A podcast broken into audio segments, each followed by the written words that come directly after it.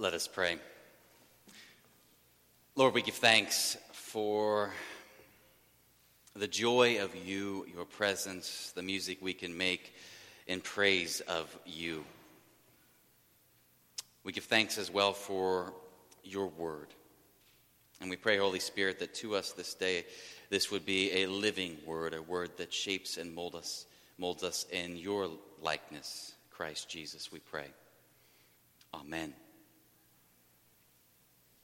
Our Old Testament reading comes from Psalm one forty-six, verses six through ten. He is the maker of heaven and earth, the sea and everything in them. He remains faithful forever. He upholds the cause of the oppressed and gives food to the hungry. The Lord sets prisoners free. The Lord gives sight to the blind. The Lord lifts up those who are bowed down. The Lord loves the righteous. The Lord watches over the foreigner and sustains the fatherless and the widow, but he frustrates the way, ways of the wicked. The Lord reigns forever, your God, O Zion, for all generations. Praise the Lord. The word of the Lord. Thanks be to God. Our New Testament reading comes from Acts chapter seventeen, verses sixteen to thirty-four. If you've been with us this fall, you know we've been slowly walking through the book of Acts, which is really the story of the early church. Luke is the author of Acts, and he, he tells the story of a small band of Jesus followers in chapter one and two that, that really end up being empowered by the Holy Spirit and, and sent out into the world to share about this Jesus, to share God's love, God's healing, God's power, and, and we've seen a number of stories where that's happened in surprising and unlikely ways. Today, we see the Apostle Paul carrying this message into Athens. While Paul was waiting for them in Athens, he was deeply distressed to see the city was full of idols. So he argued in the synagogue with the Jews and the devout persons, and also in the marketplace every day with those who happened to be there. Also, some Epicurean and Stoic philosophers debated with him. Some said, "What does this babbler want to say?" Others said, "He seems to be proclaim- a proclaimer of foreign divinities." This was because he was telling the good news about Jesus and the resurrection. So they took him and brought him to the Areopagus and asked him, "May we know what this new teaching is that you are presenting? It sounds rather strange to us, so we'd like to know what it means." Now all the Athenians and the foreigners living there would spend their time in nothing but telling or hearing something new. Then Paul stood in front of the Areopagus and said, "Athenians, I see how extremely religious you are in every way. For as I went through the city and looked carefully at the objects of your worship, I found among them an altar with an inscription to an unknown God. What therefore you worship as unknown, this I proclaim to you. The God who made the world and everything in it, he who is Lord of heaven and earth, does not live in shrines made by human hands, nor is he served by human hands as though he needed anything, since he himself gives to all mortals life and breath and all things. From one ancestor he made all nations to inhabit the whole earth, and he allotted the times of their existence and the boundaries of all the places where they would go, so that they would search for God and perhaps grope for him and find him, though indeed he is not far from each one of us. For in him we live and move and have our being, as some of your own poets have said, for we too are his offspring. Since we are God's offspring, we ought not to think that the deity is like gold or silver or stone, an image formed by the art and imagination of mortals.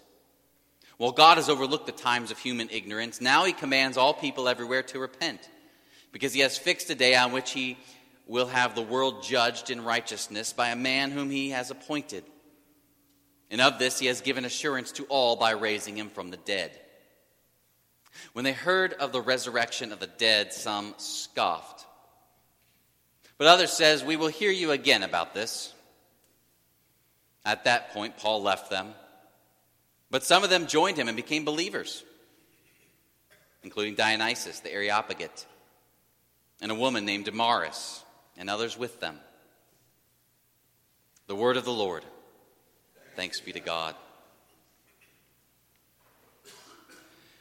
In three oh seven B C E, the philosopher Epicurus bought a house with a private garden located outside the city of Athens. It was a simple, beautiful space that became very much affiliated with this burgeoning philosophy that he was teaching and these rich friendships that were growing in that garden area as they grew around the philosophy. The garden really became a, a symbol of Epicureanism, which became eventually quite popular again in ancient Greece. It was a school of philosophy that believed that happiness was attained most centrally through pleasurable experiences. They don't didn't really believe in a god, or they were open to a, some general sense of a god, but vague, distant, uninvolved.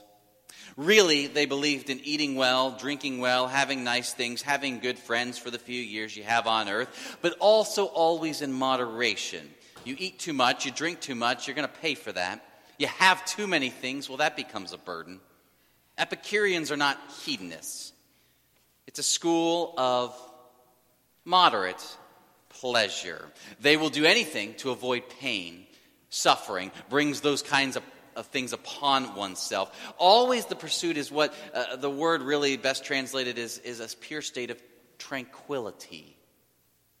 Thomas Jefferson was a self-proclaimed Epicurean. And so when he, he writes that among the rights of a, a human being are life, liberty, and the pursuit of happiness, happiness for him did not mean anything you like for as long as you'd like, for as much as you'd like. Really, it had more of that Epicurean sense of uh, pleasure in a moderated, good, not too much, not too little sense.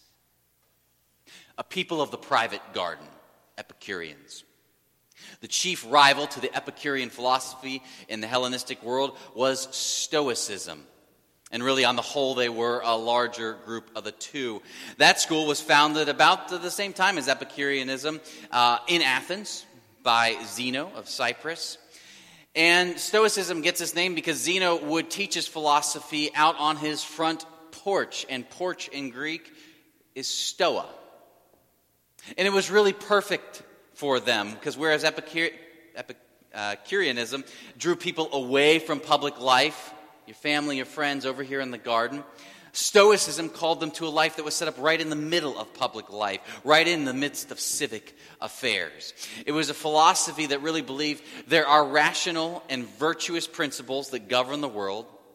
And so they had sort of a providential sense of God and God's governance and divinity. And if we can live in accordance with those ras- rational, virtuous principles ordained by the divine, we'll be happy. If Epicureanism values the experiential f- experience above all else, feelings, Stoicism values the mind, reason, logic. It, detru- it distrusts emotions. The ideal really was sort of an unemotional, rational, self, uh, self-sufficient person who can face whatever whims, pains, or trials with sort of a consistent dignity and a this too shall pass manner. You have power over your mind, not outside events. Realize this and you will find strength, Marcus Aurelius, one of the most well-known Stoics, once wrote. And so the porch is a good place for the Stoics because, you know, public life, public opinion, those things can sway, and there's all these heated emotions, but the Stoic can stand there and with reason and wisdom decide according to the rational designs of the universe. People of the garden, people of the porch. Pleasurable experiences, rational thinking. Trust your gut, trust your feeling, trust your mind, trust the data. Friendships nourished over here. Duty in the fray. These were the two predominant schools in ancient Greece. Both of them attractive qualities. Some of them have qualities that definitely have an overlap with Christianity. Do you sense one more than the other accords with Christianity? Are we are we more a garden people, more a porch people, or is it kind of a mix? Or, or would there be maybe a, a, another image altogether that would get at what really frames and shapes who we are and what we believe and how we act?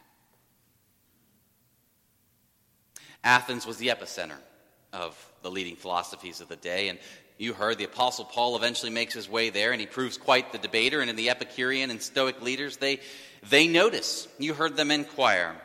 May we know what this new teaching is you are presenting. So they, they invite him to the Areopagus, a, a platform that served in many ways uh, much like a modern-day TED Talk might work in our day and age. The, the leading thinkers and philosophies offering on this public forum their new insights for public consumption, public debate. Paul gets up there. He says, Athenians, I see how religious you are in every way. I've walked through your city and I've been studying all your objects of worship. I, I saw one uh, that had an inscription to an unknown god. Athenians, I see you have an innate hunger for something more, something bigger than yourselves. You're asking some of the big probing questions. I see you are religious. Paul starts with showing this real awareness of the city and the people and what they value. He doesn't scathe them for that which is empty, he could, but instead he praises the religious impulse he sees at work. He then continues really this pattern of finding common ground with his hearer. And we won't go into all the details here, but, but really verses twenty-four through twenty-nine, where Paul talks about, let me tell you who the living God is that maybe you call an unknown God. Uh, all of what he says for about five verses is somehow or another approximated in ancient pagan writing. God made all things, has given all creatures their life and their breath. Well, actually, Stoics could go for that. They might mean it a little differently, but that's okay. God does not dwell in temples made by human hands. Epicureans and Stoics can, can both go. Whatever version of God they might take certainly is not one made in temples, not dwelling in these physical things. God made all nations and appointed times and boundaries for them. Well, Stoics liked that certainly orderly sense of providence. In God, we, we live and move and have our being. We are his offspring. Paul right there is quoting an Athenian poet. Those aren't even his words. It's as if he's saying, what, you, what I believe is, is really what you all have said so beautifully in your own poetry. I mean, a good ninety percent of this speech involves Paul naming commonalities, bridge building, shared assumptions, especially with the Stoics, who are a little bit easier on this point because they have a more obvious belief in God. Why? One of my favorite reflections is um, from Abraham Lincoln is from his speech he gave in eighteen forty-two to the Washington Temperance Society. It's, it's a bit of a longer quote, but it's one I want to read in whole because I think it is so timely and relevant both to our passage and our day and age. And he says, you know, it's an old and true maxim that a drop of honey catches more flies than a gallon of gall. So with men. If you would win a man to your cause, first convince him that you are his sincere friend. Therein is a drop of honey that catches his heart, which, say what he will, is the great high road to his reason, and which, when once gained, you will find but little trouble in convincing his judgment of the justice of your cause, if indeed that cause really be a just one. On the contrary, assume to dictate his judgment, or to command his action, or to mark him as one to be shunned and despised, and he will retreat within himself, close all avenues to his head and his heart. And though your cause be naked truth itself, transformed into the heaviest lance, harder than steel, sharper than steel can be made, and though you throw it with more than a Herculean force and precision, you shall no more be able to pierce him than to penetrate the hard shell of a tortoise with a wry straw. Such is man, and so must he be understood by those who would lead him. If you want another person to see your side, to follow your lead, to be open to something important to you, a view, a vote, a faith, if you want your child to listen and be persuaded. If you want any measure of real lasting good influence in any arena of life, it's like trying to penetrate the hard shell of a tortoise with a wry straw if you simply dictate, control, command, insist. And here's the real catch, even if you're one hundred percent right. A drop of honey catches the heart. Athenians, I see you are so very religious. I, I don't take Paul's tone as that of maybe a stereotypical salesperson who's really just trying to say anything to get you to buy something. I, I think we have enough of his writings and stories about his actions to know there is a real genuine honesty to his tone and, and way of being. I think he does give ninety percent of the speech trying to, to find honest commendation and common ground and bridge building where he can. This is Paul being in his own words, all things to all people. This is Paul recognizing that no matter who we encounter, they are made in the image of God, and so they have something of God coming in and through their lives somewhere, somehow. Let's not pretend, though, that this is easy for him. Verse sixteen makes clear, when Paul arrived in Athens, he is grieved by what he sees. The Greek word there, it's also translated in some Bibles as angered, provoked, stirred to deep discontent. What he sees these people giving their money and time and attention and allegiance to is so false, so wrong, so dangerous, so harmful. How can you not see? And to be sure, sometimes the only response to utter evil and falsehood is to turn the tables in the temple. The anger gets expressed in a prophetic gesture. Jesus, you recall, famously did that, and the hypocrisy going on among religious leaders. But turning the table, it is a pronounced prophetic moment when it is used rightly, when it is used at certain times. You use it all the time, and you may as well poke straw at a turtle. For the most part, there is a great deal of wisdom in marriages, our friendships, our politics, our workplaces, to join Paul in this love is patient posture. Athenians, I see you are religious in every way. And yet, at the same time, what makes Paul's speech so remarkable, so memorable, is not only the great lengths he really does go to bridge build Bridge, uh, build bridges, find commonality, show forth patience with those he has some real angst about.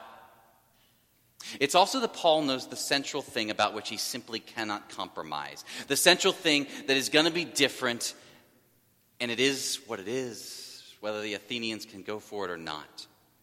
And he gives some articulation to that distinctive in verse thirty-one. God has fixed a day on which he will have the world judged in righteousness by a man, Jesus, whom he has appointed, and of this he has given assurance to all by raising him, Jesus, from the dead. When they heard of the resurrection of the dead, some scoffed. ninety percent of the speech, finding that common ground, showing a real love and connection and commonality. But then also this most basic thing about following a man named Jesus. Jesus is the one who will judge the world in righteousness. Jesus is the standard. Jesus, not pleasure. Jesus, not reason. Jesus, though those may over intersect and overlap at points, but Jesus ultimately has the final say about what matters, who matters, how things go. Why is Jesus the final say, the final judge, according to Paul? Well, because Jesus rose from the dead. He's stronger than death. He's alive. For Paul, or for, for, for Luke's telling of Paul's argument here, the resurrection of Jesus confirms and validates everything Jesus did and taught. Because Jesus is raised from death, his way, his teachings, his judgments, they carry a, a power no other person or philosophy has. And some scoff, some just won't have it. A crucified Jewish man alive again and in charge of everything, judge. They're scandalized again, not just by the concept of resur- uh, resurrection, but what Paul is getting at, that resurrection means Jesus is judge. And perhaps they're scandalized because they've heard some of what Jesus' judgments sound like. Perhaps some of them have gotten wind about Jesus making a word of judgment, a verdict upon reality when he first showed up on the scene. Blessed are the poor in spirit. Blessed are those who mourn. Blessed are those who meek. Blessed who are meek. Blessed are those who are persecuted because of righteousness. I mean, some of these pronouncements are anathema to Epicureans who prize the avoidance of pain. What do you mean, pronouncing the verdict of blessedness? upon those in the depths of pain. Or, or another time, do you remember uh, Jesus tells that parable? He said, this is kind of what the kingdom of God is like. And he said, it's, it's a vineyard owner who goes out and gets people to, to work in the vineyard real early and says, I'll pay you this. Goes back at nine a.m. and gets a few more workers. Noon, gets a few more workers. Goes out at three again, gets a few more laborers. Goes one more time out at five o'clock and gets a few more workers. And at the end of the day, the vineyard owner pays everybody the exact same thing, whether they worked all day or just that last hour. And Jesus finishes this parable by saying, so the last will be first. The first will be last. And the Stoics, who value that deep sense of logic and order, are scandalized. How unfair, how illogical, how upside down if this one is judged. Or yet again, Matthew twenty-five, Jesus tells a story about uh, the day of judgment.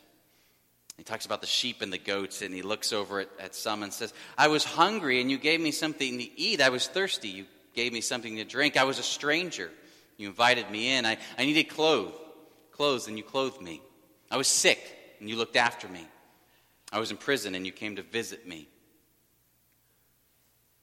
Then he looks to those on the other side of him. Depart from me, you who are cursed, into the eternal fire prepared for the devil and his angels. I was hungry and you didn't give anything. I was thirsty and you didn't. And, and, and he goes down like that. Truly I tell you, whatever you did for one of the least of these brothers and sisters of mine, you did for me. Well, well, this is just not a priority that's going to gain a whole lot of traction among sort of the garden people who really are trying to prioritize a pleasurable way of being for the few years of life that we got.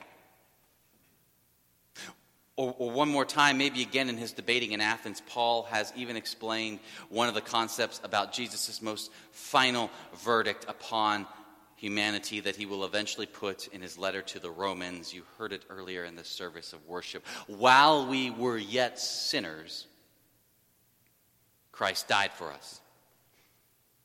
The judge's ultimate verdict is to name the sin of every person, the failing, the shortfall, the evil, and to take their sin upon the cross and forgive every measure of it. Your failure, your evil, they are judged, they are nailed there. The final verdict is forgiveness. And I have pursued that and pursued you while you were yet sinners.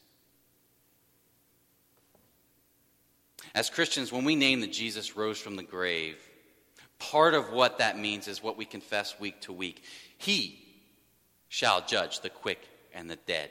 He has the final authority, the final say on who matters, what matters, what we pay attention to. It's a scandalous word of grace, time and again. But I like how C S Lewis once observed in his book, Mere Christianity. You know, if Christianity offered us just the kind of universe we'd all always expected, if it was a religion that basically had common ground with every other religion, you call it that, we call it this, but it's, it's really all just kind of the same. He says, I should feel we were making it up. But in fact, it is not the sort of thing we would have made up. It has just that bizarre twist about it that real things have. The next place that Paul goes in the book of Acts after Athens is Corinth. And perhaps he's working out all the different approaches that people have to life. He's just debated these folks who, who really, they make their decisions based on what's going to be most pleasurable. Others, what's in their best self-interest. Others, what's most rational. And he's given his argument. He's tried to work out and ex- explain where there's common ground and where there's just this fundamental distinction that really does shape uh, a different way of being and, and, and thinking in this world. It's almost like he he he he nails it most concisely when he finally gets to the Corinthians. It's a, it's a little little vague there in Athens, because he finally gets to the Corinthians, and then he writes them a letter a little bit later where he writes this sentence: "For I resolved to know nothing while I was with you, except Jesus Christ and Him crucified." Some scoff, Some want to hear more. And some followed. Amen.